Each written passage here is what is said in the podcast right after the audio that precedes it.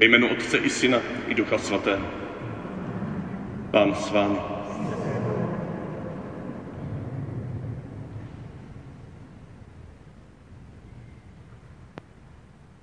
Dobrý Bože, děkujeme ti za tvého syna Ježíše, který i teď a tady je s námi nahoře proměnění, nahoře blahoslavenství, která proměňují. Nahoře blahoslavenství, která touží po proměně našeho srdce. Nahoře blahoslavenství, kde nám Ježíš zvěstoval a i dnes zvěstuje, že s námi uprostřed všech našich slabostí, aby nás mohl přitáhnout na tvé srdce, oči. Učinit z nás světlo světa, sůl země a dát nám do srdce hlubokou touhu vycházet za svými bratřími a sestrami, za svými přáteli a společně s nimi se radovat z této jeho přítomnosti uprostřed nás, proměňující přítomnosti. Tak ti Ježíši odezdáváme každý závan té dvojí mlhy, o které jsme minule uvažovali. Té mlhy píchy, kdy si myslíme, že naše skutky jsou důvodem k tomu, aby nás ostatní chválili. A stavíme se do centra pozornosti jako křesťané. A pohoršujeme. A taky ti odezdáváme každý závan té mlhy malomyslnosti, kdy nás přepadne chuť to všechno vzdát, kdy nám všechno připadá nesmyslné a stáhneme se někam do hloubky svého zraněného srdce. A jako křesťané pohoršujeme. Prosím, odpust a naplň i tuto dvojí mlhu našich srdcí svým blahoslavenstvím, svým světlem, svou solí.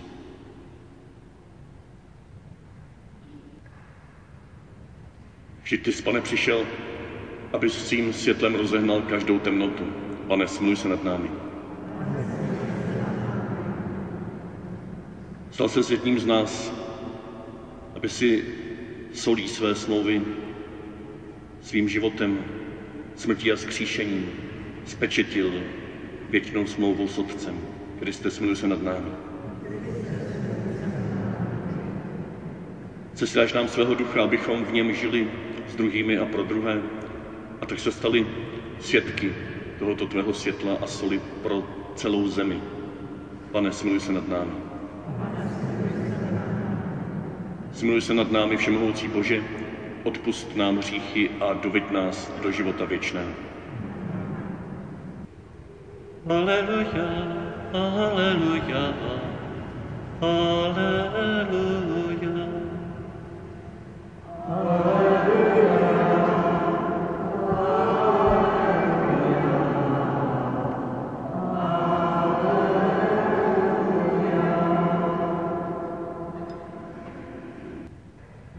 Velebím tě, Otče, pane nebe a země, že jsi tajemství Božího království odhalil maličký.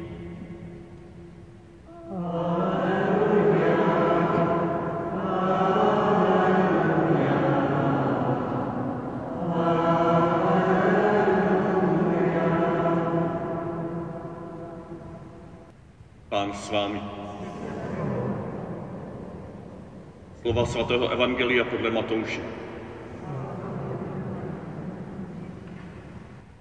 Ježíš řekl svým učedníkům,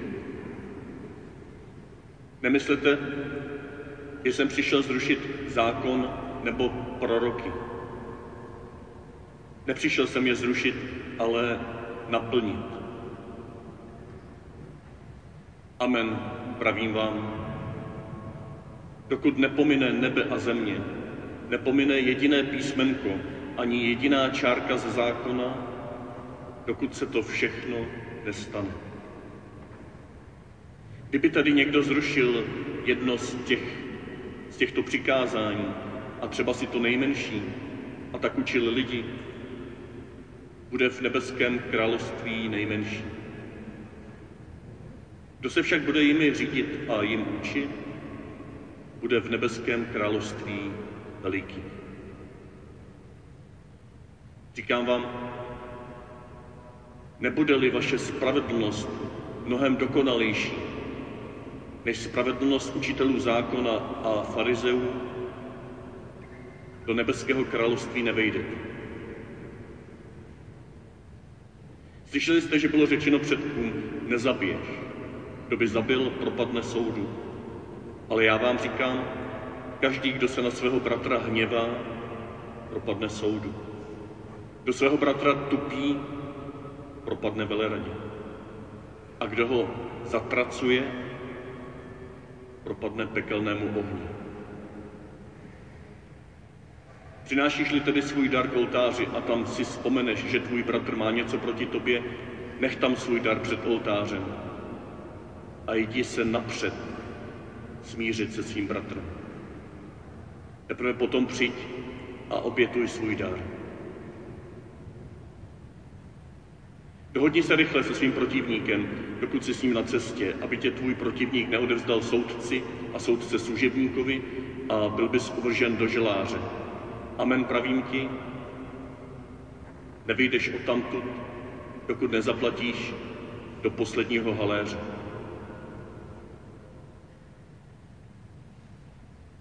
Slyšeli jste, že bylo řečeno, nescizoložíš. Ale já vám říkám, každý, kdo se dívá na ženu se žádostivostí, už s ní scizoložil ve svém srdci. Svádili tě pravé oko, vyloupni ho a odhoď od sebe, nebo tě pro tebe lépe, aby jeden z tvých údů přišel na zmar, než aby celé tvoje tělo bylo uvrženo do pekla. A svádili tě tvoje pravá ruka, usekni ji a odhoď od sebe, nebo je pro tebe lépe, aby jeden z tvých údů přišel na zmar, než aby celé tvé tělo přišlo do pekla. Také bylo řečeno, kdo by se rozváděl se svou ženou, a jí dá rozlukový list. Ale já vám říkám, každý, kdo se rozvede se svou ženou, je mu případ smilstva, uvádí ji do cizoložství. A kdo se ožení s rozvedenou, dopouští se cizoložství. Slyšeli jste, že bylo řečeno předkům, nebudeš přísahat křivě, ale splníš pánu své přísahy. Ale já vám říkám, vůbec nepřísahejte. Ani při nebi, protože je to boží trůn. Ani při zemi, protože je to podnož jeho nohou. Ani při Jeruzalému, protože je to město velikého krále. Ani při své hlavě nepřísahej, protože ani jediný vlas nemůžeš udělat světlým nebo tmavým. Ale vaše řeč, ať je ano, ano, ne, ne. Co je na to, je ze zlého.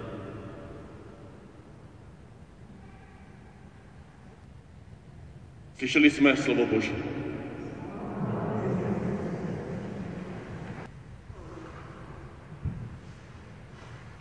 Já jsem se zeptat kluků tady, mám tady tři dneska, a případně ještě někdo, jestli se někde schovává, ale ještě jsou další. Zkusíme říct některé z pravidel silničního provozu. Co tam patří do pravidel silničního provozu? Jsou pravidla, které jsou dané pro to, když jedeme třeba na kole na ulici, nebo autem, když táta jede, nebo máma po ulici. Jaká tam jsou třeba pravidla? Nespomalovat. Třeba nespomalovat, aby jsme nebrzdili plynulost provozu, to je takové velmi neúplně asi známé pravidlo, ale je tam. Ne přímo takhle řečeno, ale nemáme brzdit plynulost provozu. Co ještě? Mít řidičák, mít řidičák, čili máme nějakou certifikaci, nějaké potvrzení, že umíme řídit, že známe všechna ta pravidla a, a že známe taky, jak třeba opravit nějaké základní věci v autě. Co ještě? Lukáš, po jaké straně se jezdí po ulici? Po pravé. Tak, jo, jezdit po pravé straně třeba. Výborně, to jsou pravidla silničního provozu a mnoha další. Dělají se z toho náročné testy a nejsou jednoduché. Ale teď mi řekněte ještě odpověď na jednu otázku. Proč všechna tahle pravidla existují? Proč je musíme učit? Proč musíme mít řidičák? Aby jsme měli potvrzeno, že je umíme. K čemu jsou ta pravidla dobrá? Po dospělácku, jaký je jejich smysl? Jaký je jejich hlavní účel všech těch pravidel? Tam se někdo hlásí? Šimone?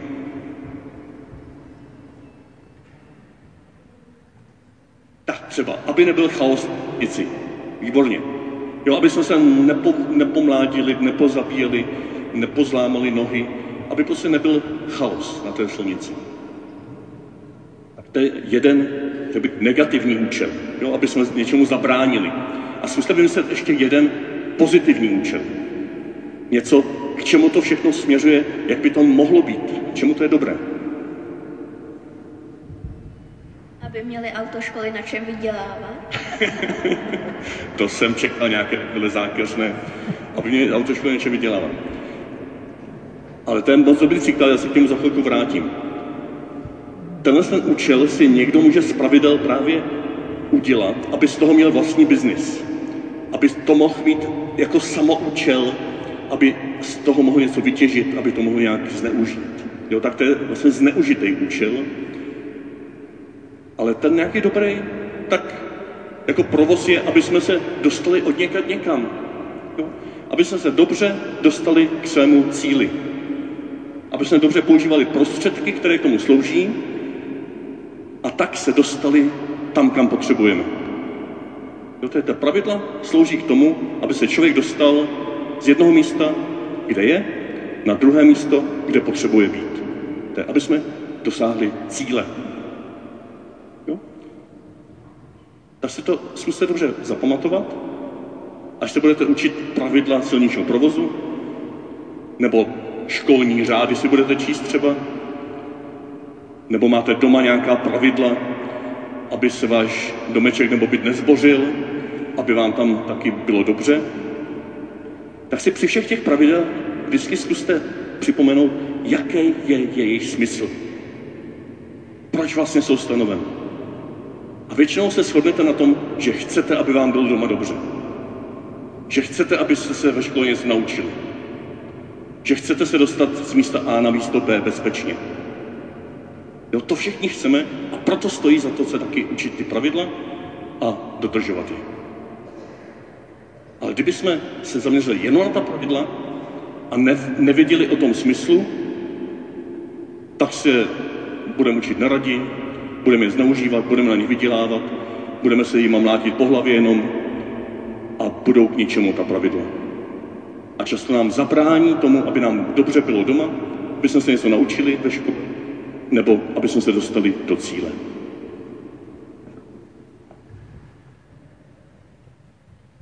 A tak to je podobné i s desaterem, tak to je podobné s pravidly, které máme v písmu.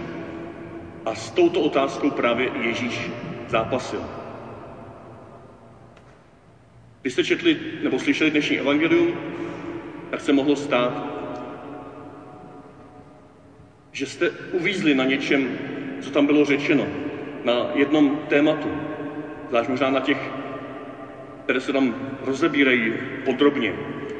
A možná máme tendenci, čím více se k tomu řekne, tak tím více se do toho zapletáme, tím více diskuzí kolem toho vzniká a tím více ztrácíme ze zřeteli cíl, čemu ta pravidla jsou daná.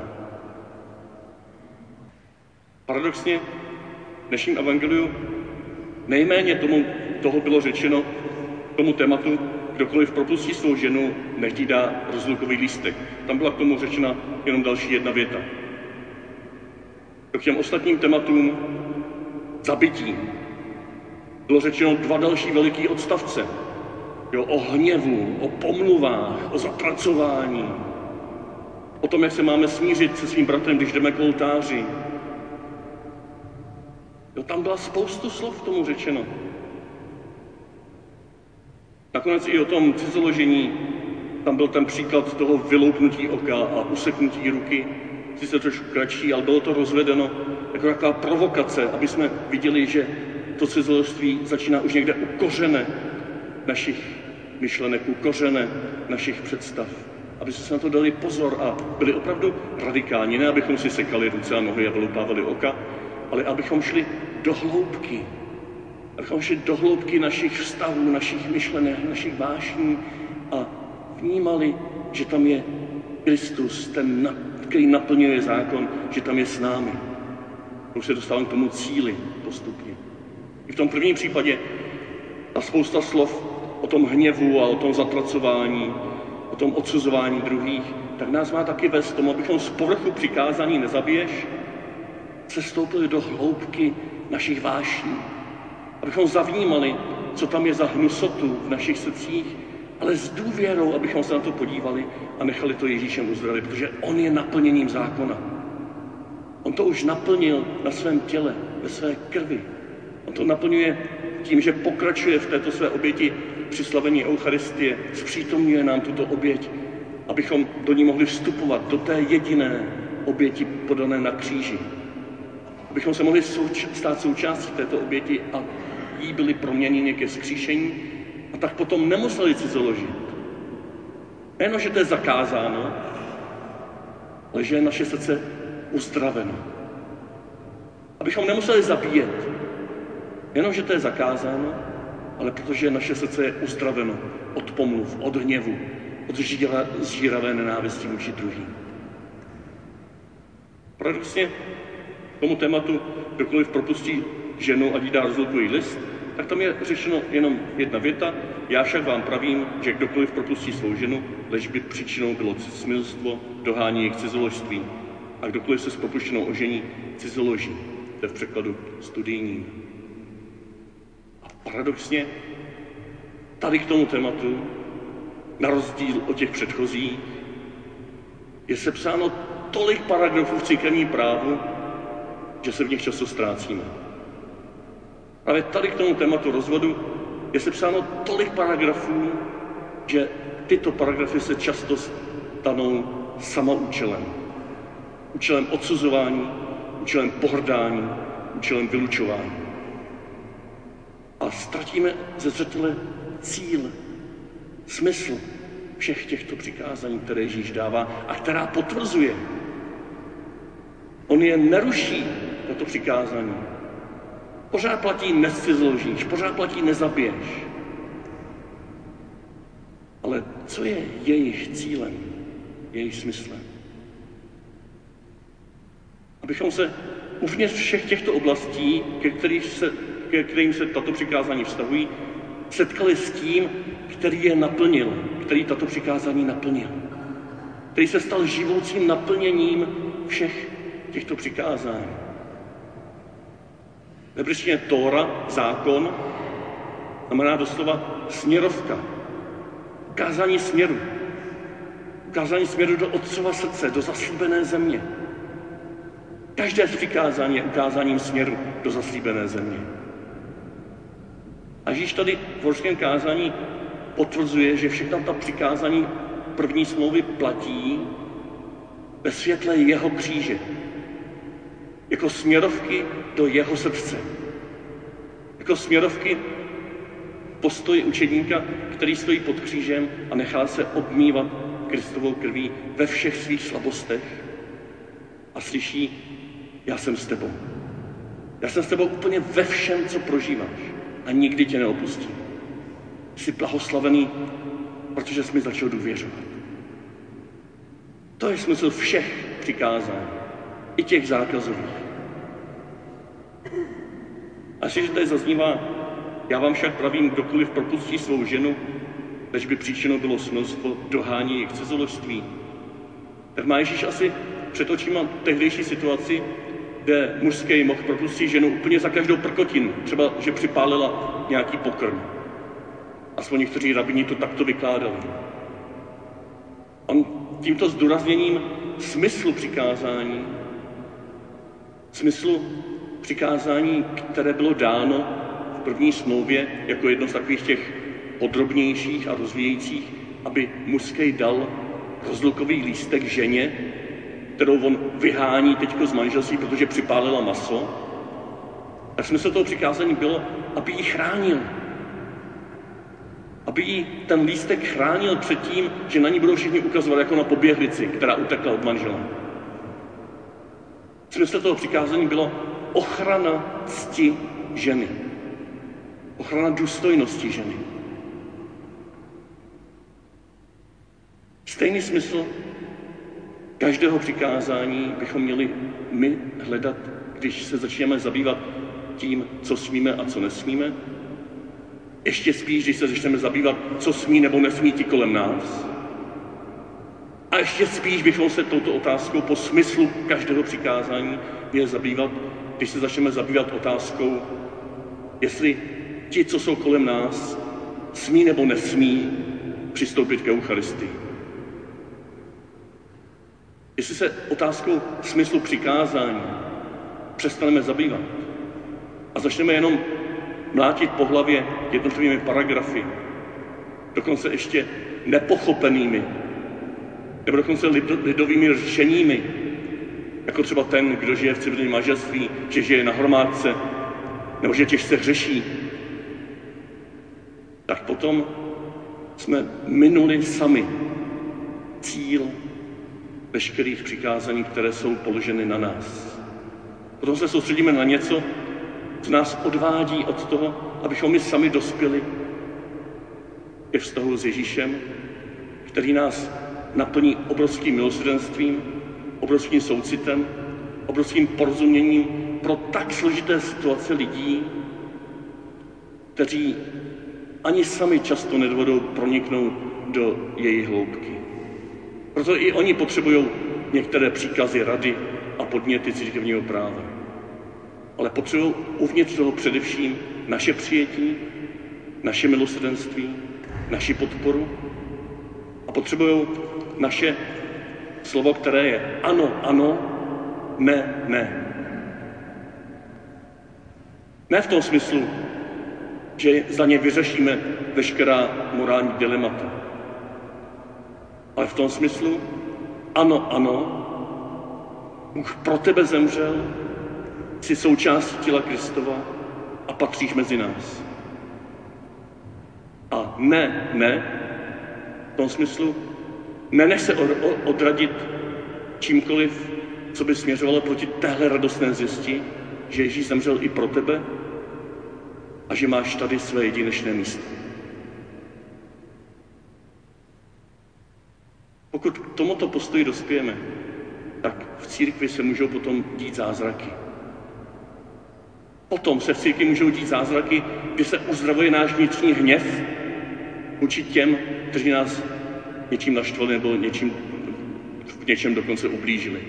Uzdravuje se naše vnitřní pohrdání těmito lidmi, kteří jsou jiní. Uzdravuje se naše vnitřní zatracování těch lidí, kteří věří nějak jiným způsobem. Uzdravuje se naše vnitřní nezřízená touha po druhém pohlaví, se kterou si nevíme rady a se kterou jsme, pokud jsme vylučováni, ponecháni v samotě a skončíme potom u horších představ, než jsme začali. Uzdravuje se naše vnitřní zacházení jeden s druhým uvnitř manželství, kde nakonec možná v mnoha případech zjistíme, že je ještě šance že je ještě naděje. Že se nemusíme rozcházet jenom proto, že druhý připaluje opakovaně maso. Že jenom ten první se opakovaně pozdě vrací z práce. Možná dospějeme do prostředí v církvi, které je tak střícné a podpůrné, že tyto krizové vztahy nakonec se nadechnou naděje a řeknou si, já nemusím toho druhého vydávat cizolství tím, že ho vyháním z manželství. Já mu můžu dát ještě novou šanci. Možná nakonec v tomto prostředí zjistíme, že ti, kteří už toto prožili a byli vyhnáni, nebo utekli před někým, že můžou, smí a mají prožít sycení Eucharistii stejně jako my ostatní, kteří jsme tak často utekli kvůli svému hněvu, kvůli svému zapracování, kvůli svému posuzování druhých a setrváme, setrváváme v tom často trvale, dlouhodobě a nikdo nás z ničeho nevylučuje. Nikdo nás z ničeho neskouší, jestli smíme nebo nesmíme přistoupit. A kdo je na tom hůř? Ten, kdo trvale pohrdá někým, nebo ten, kdo byl vyhnán z manželství a žije v novém civilním svazku. Vaše slovo ať je ano, ano, ne, ne. Ježíšovo evangelium je jasné ano ke každému sebezranitelnějšímu, sebe víc zraněnému člověku. Ježíšovo ne jasné ne ke každému trvalému odsuzování, vylučování a pohrdání. A tak bych vás chtěl pozvat, abychom ve světle tohoto dnešního evangelia, velmi náročného, měli odvahu vytvářet mezi sebou vztahy, které se vždycky ptají, a nejenom ptají, ale žijí smysl všech příkazů a zákazů. Nezůstanou na povrchu těchto příkazů zákazů, často velmi pokrouceném a nepochopeném. Abychom nezůstali na povrchu dopravních předpisů, které jako firma, která provozuje autoškolu, si z nich udělá biznis a vydělává na tom. Vydělává na tom s nějakou potřebou být čistí, být těmi nejlepšími, být těmi pravověrnými křesťany, o kterých papež František nedávno řekl, že se jich hrozí, pokud zároveň nedovedou se zašpinit službou těm nejpotřebnějším. A tak nechme se pozbudit slovy jednoho z mých kolegů, bývalého celosvětového představeného Dominikánu, Timoteje Radcliffa, který napsal tato nádherná slova ještě dávno před Amoris Leticia.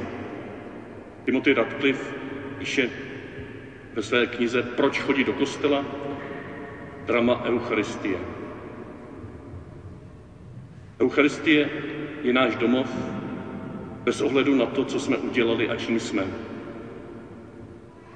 Tolik lidí se cítí vyloučeno kvůli nějakým osobním okolnostem. Překvapivě často kvůli těm, které mají něco do činění se sexem. Lidé jsou rozvedení a znovu se zdaní. Žijí s partnerem nebo partnerkou. Jsou gejové nebo kdo ví co ještě a cítí se, že nejsou vítáni, že jsou křesťané druhé třídy. Ale právě to jsou situace, ve kterých se běžní lidé v naší společnosti ocitají.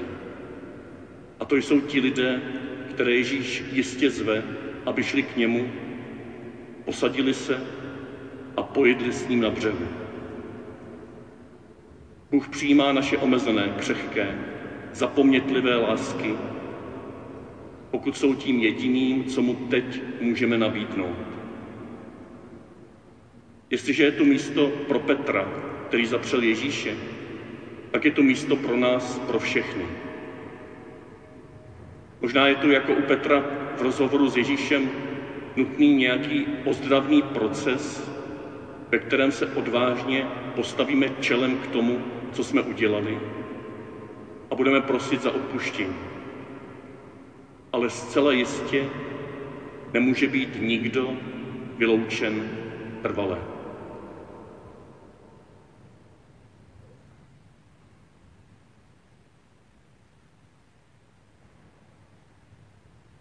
Komu byla zima dneska? Právě mě dneska mimořádně byla zima, nevím, čím to je. Tam aspoň někdo. Jak prevence proti zimě v rukou je to, co zpívali děvčata na závěr. Všechny národy tleskejte rukama, pak nám zima nebude. tak ať v našem životě prožíváte nejenom chlad, bolesti a rozdělení a odmítání a hněvu. A také to teplo a radost, když můžeme přizvat Ježíše do prostřed toho všeho, do prostřed našich rozdělení, do prostřed našich hněvů, do prostřed našich odmítání a prožít, že On naplňuje zákon, že On uzdravuje naše omezení, že On i teď a tady nás přijímá do srdce Otcova, abychom mohli být stejně přijímajícími jako On. Ať vám tomu Pán žehná. Pán s vámi. Požený vás všemohoucí a dobrý Bůh, Otec i Syn i Duch Svatý. Jděte ve jménu Páně.